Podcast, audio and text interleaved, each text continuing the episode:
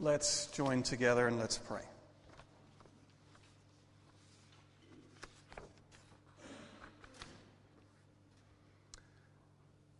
Father God, we've been celebrating these last days the coming of Jesus among us. Lord, we thank you for Jesus, the Word made flesh. Your very mind and will and your way of life made tangible to us in the form of a man. Father God, we want to pay attention more than ever to your word. We want it to be imbibed by us. We want to, to dwell on it, to take it in, that your word might be made flesh again in some ways through and in us. Come by your Spirit, speak to us, and let your words live today. Amen. Some of you in, over the last few months were brave enough to sign up for uh, a thing that we're doing in church, some of us, to, to try and read the Bible in a year. So there's a, a planner that we put together for that and printed up. Um, a number of you signed up in the vestibule to, to let us know that you were trying to do that. Um, by the way, I've put some new copy. This seems like a good time to be thinking about that. Um, new Year's resolutions and 2010, only a few days away. If you'd be interested in trying that, uh, maybe you've never done it before, uh, reading your way through the Bible throughout 2010, then there are fresh copies of that, that outline out in the vestibule and a, a sheet where you could add your name if you wish. Uh, please do that if you like. Whenever we talked about that over the summertime and began to do it, I took the opportunity to, to get back on track with that myself. It's something that I've done a few times over the years, but, but not for a few years uh, recently. I don't mind telling you, I don't manage to do it every day. Uh, for some of you who have been uh, able to do that absolutely every day, uh, well done. I, because I've, I've read through the Bible a number of times, um, I don't worry too much if I miss a day. I just continue to read uh, when and where I get the chance. But I, I've had a really encouraging time reading some of the Old Testament prophets. Those passages we read earlier are a sample of some uh, of, of, what really caught my eye um, in my reading uh, just over the last few months. And I thought I'd take a, a, moment with you this morning to dwell on these things. I thought it was quite a good time to, to think together about, about who we are as a church and what our short term future might look like what should we expect in 2010? Uh, and these prophetic passages uh, I found uh, very challenging uh, on both counts. So let's, let's have a quick look at them this morning. Um, if you begin with me in Zechariah 8, the first of those passages, page 954, we're not going to study these passages in any great detail. Um, prophetic visions in the Old Testament can sometimes be a little bit hard to to work out exactly what's meant by exactly every aspect of the image. And we're not going to try and do that today. It's going to be a bit more of a, a broad brush experience.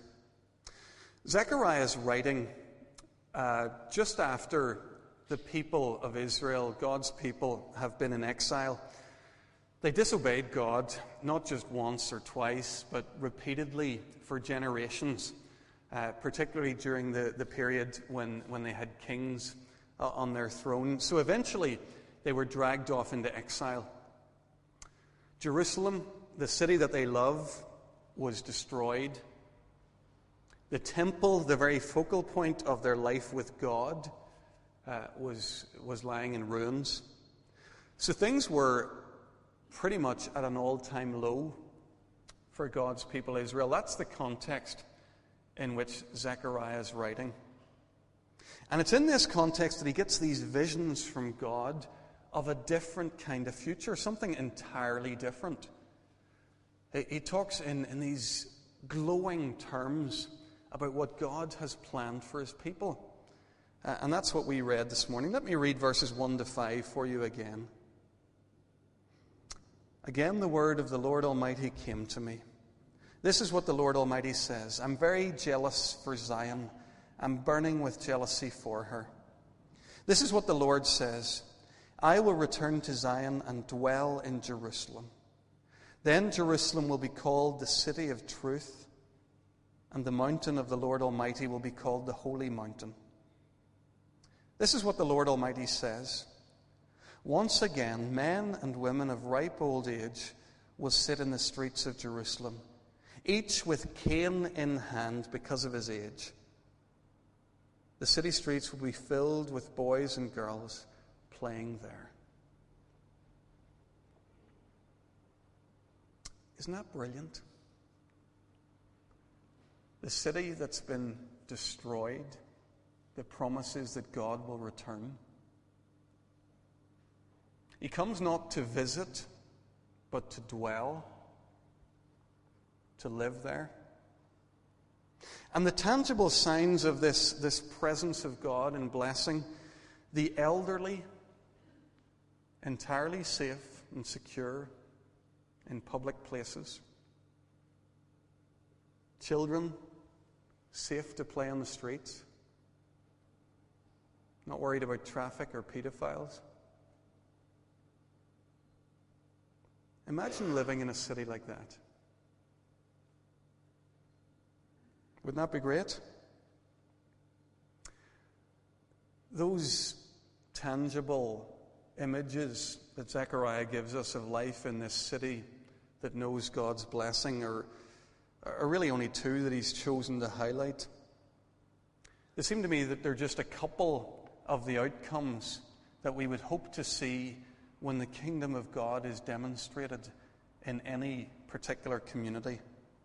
Here at Kirkpatrick in these last months, just over a year really, we've been pursuing a, a process, a Tearfund Church Community and Change process, where we've been learning together about a renewal of this church that under God would lead to a renewal of this neighborhood, a place where the kingdom of God might be demonstrated. And just recently, we've been engaged in a, in a listening process where we've been trying to work out what things are broken in this community, what areas God might be calling us to get involved to bring that healing uh, and renewal. We've looked beyond children and young people. I've got a sheet in front of me here to remind me of the six areas that we're researching in some detail just now. Six questions we've put ourselves to try and consider. How do we improve the lives of older, isolated people living in the local area? How do we enable parents to parent more effectively? How do we strengthen our links with the Oak Centre in order to improve the lives of people in Clarawood, the housing estate in our parish? How do we help Ballyhackamore to become a more thriving community? How can we be peace builders in our community? And how can we engage non church young people in their 20s and 30s? The whole purpose of trying to answer these questions and, and of running a church community and change process is to see the kingdom of God demonstrated more and more in this place. It's to see a Zechariah 8 kind of a vision uh, become a reality here in this parish. That's what Kirkpatrick Memorial is all about at this moment in time. That's what 2010 holds for us. Further learning uh, of the mission of God in this immediate neighborhood that we might begin to be more involved in it. Folks, have a look down to the end of that chapter, Zechariah 8, the last few verses, and let's notice what happens whenever God's people live like this. Whenever they allow God to use them as a vehicle for His blessing. Many peoples and the inhabitants of many cities will yet come, and the inhabitants of one city will go to another and say, let us go at once to entreat the Lord and seek the Lord Almighty. I myself am going. And many peoples and powerful nations will come to Jerusalem to seek the Lord Almighty and to entreat Him. This is what the Lord Almighty says. In those days, ten men from all languages and nations will take firm hold of one Jew by the hem of his robe and say, Let us go with you, because we've heard that God is with you. Isn't that amazing? When we start to live the kind of lives that God calls us to, and when we start to live them in a public way, we can expect that people will want to know our God. I don't know about you, but I have a sense that I grew up in an Ulster where unchurched people, people who weren't Christians, did not want to know about God. The, the Christian life that was on display for them, by and large, didn't attract them. It wasn't something that raised their curiosity or their anticipation.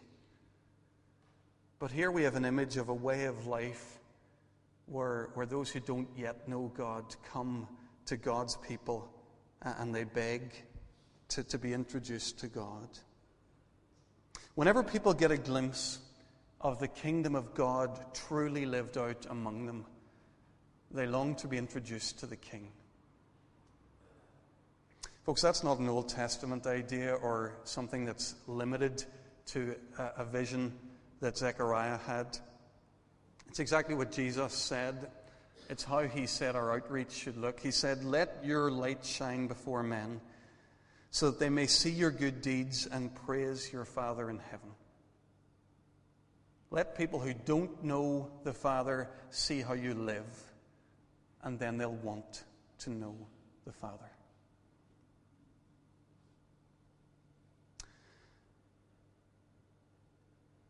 Zechariah tells us of a new kind of a city, a place where God's blessing is evident and draws people to come and to know that God.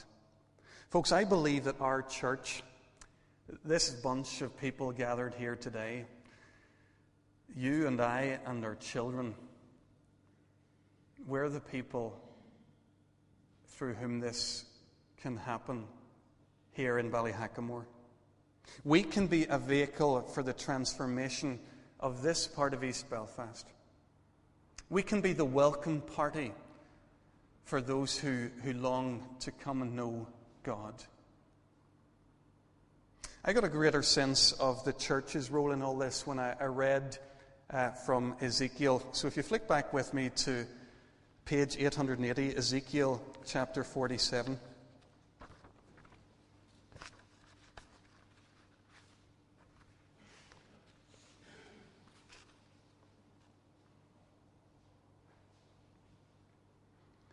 The vision there tells of a river flowing from the temple I can't tell you what all the imagery means. I haven't taken the time to, to try and discern it all. It's this river that caught my eye. It's a river that gets deeper and deeper and deeper and wider and wider and wider. It's a river of blessing and of life. Trees grow on its banks. All sorts of living creatures flourish wherever this river flows. Fish in abundance, fishermen overemployed where this river flows. Fruit trees so, so well nourished by this river that they yield a monthly crop. Folks, there's nothing literal at all about that vision. But it gives us a wonderful and, and a mind blowing picture of the blessing, the abundance, the life that God wants to bring to his people. Notice where it all comes from. What's the source of this river? It all comes from the temple, the household of God. Brothers and sisters in Christ this morning, we are the temple of God in this part of the world. This community and all other true communities of followers of Jesus Christ were, were temples, the, the place where God is present most clearly and evidently in the world. That's what Paul says in his letters. Don't you know that you yourselves are God's temple and that God's Spirit lives in you? So it's this gathering.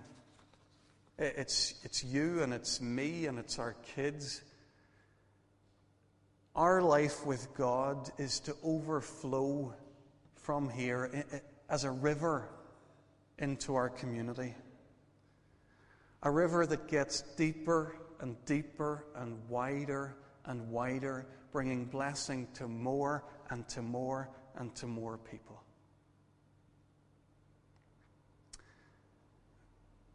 Folks, it's wonderful to see those moments when we're already doing this. Whenever we put on a, a, Christmas carol service and invite people from our neighbourhood to come and to join us for the service and a, a mince pie reception afterwards, they're seeing just a glimpse of the welcome of the kingdom of God. If you were here at that carol service on Wednesday night of last week, You'll have been astonished as I was at the, the congregation. Half of those people, it felt like I'd never seen before. Nearly 200 people, I'm guessing, came in here that we don't know, and they felt the welcome of God's people uh, and the blessing. That was a wonderful moment. Whenever we welcome kids into our BB and our GB and our CE, our, our YF and our X Factor and Converse activities, then we welcome them again to a place where they know the blessing of God's people. Whenever we host older people at the, the Friendship Club, at the Golden Years Summer Club, then again the church is, is pouring out blessing. Folks, we're only beginning in this. And I don't know what exactly 2010 will hold. But I'm excited. As our church community and change process comes to, to fruition, as we see new things that God calls us to do, I, I don't know what they're going to be. Is it going to be a parenting class for our community to help struggling parents or, or single parents cope uh, with that particular responsibility? Is it going to be a lunch club for pensioners? People who sit at home for the, the very great majority of their lives, to welcome them to a place where they can, can know friendship and fellowship together? Will it be sticking on some World Cup games on a big screen so that we can enjoy the company of some of our ethnic minority friends? Northern Ireland aren't at the World Cup, so we'll have to invite some people in who are. I think Slovakia and Slovenia might be there. And we know some of these guys. They come to our parents and toddlers. What about welcoming more and more people into our, our church life, our community choir when it sings again at Easter time? Our marathon relay teams, they don't have to be just for us. Anybody who wants to be a part of something could be part of that. What about opening the doors of our, our church building on a more regular basis to allow people to come and, and find a quiet place to, to contemplate God and His presence in their lives? Folks, I don't know. I don't know what things God is going to call us to. But I'm excited. I'm excited with the prospect of the, the, the stream that's flowing out from here becoming a river. A river that's growing deeper and deeper and wider and wider as more and more of God's blessing flows from this place into dry and parched ground around. Do you believe that the ground is dry and parched? it is. If I was able to offer you an insight into the real life behind the doors of many houses in our parish, you'd know that the ground is dry and parched, that the river of life needs to flow.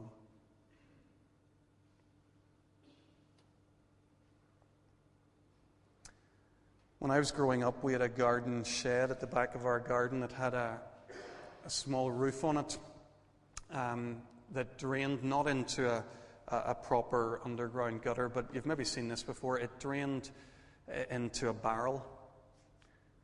Um, so I guess the theory is that the water flows, and in between the times of rain, the water evaporates, and, and the barrel contains the water.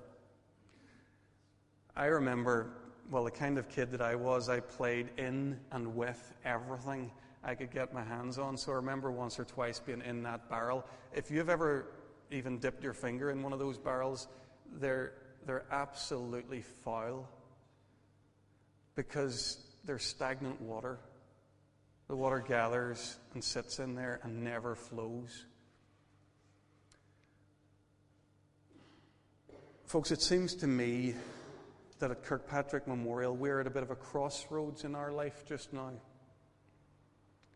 We're a community that has received uh, an experience of God's blessing that, that not many churches in our part of the world get to experience.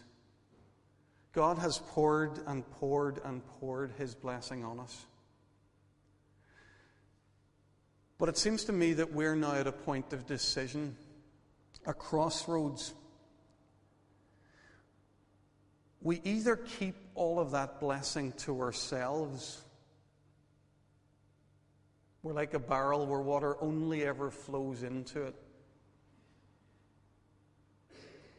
And run the risk of becoming stagnant and stinky and foul.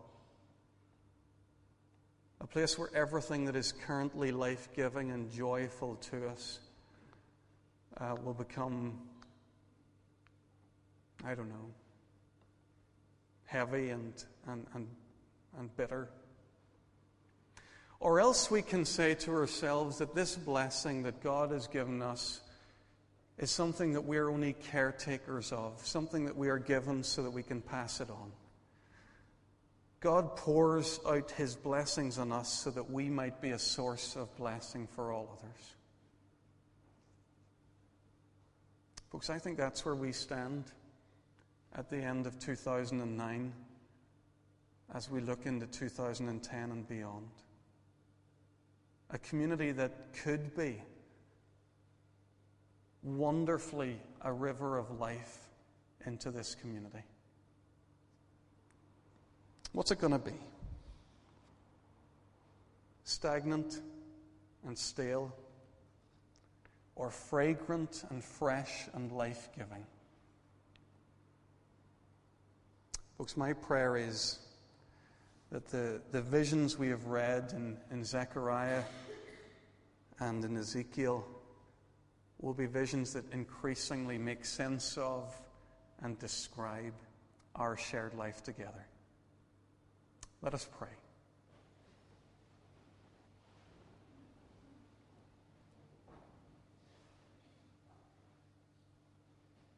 Father God, we thank you for sending Jesus. We thank you for all the ways in which we are knowing the blessings that you give to us these days in this church. Lord, help us only ever to live the life that you call us to, to learn to be this, this river of life for the community around us. Lord, help us to be channels, conduits of your goodness and grace. Lord, where we don't know how to do this, teach us. Where we don't yet have the vision for it, birth it in us. Lord, make us a river of life in this place. We pray it in Jesus' name. Amen.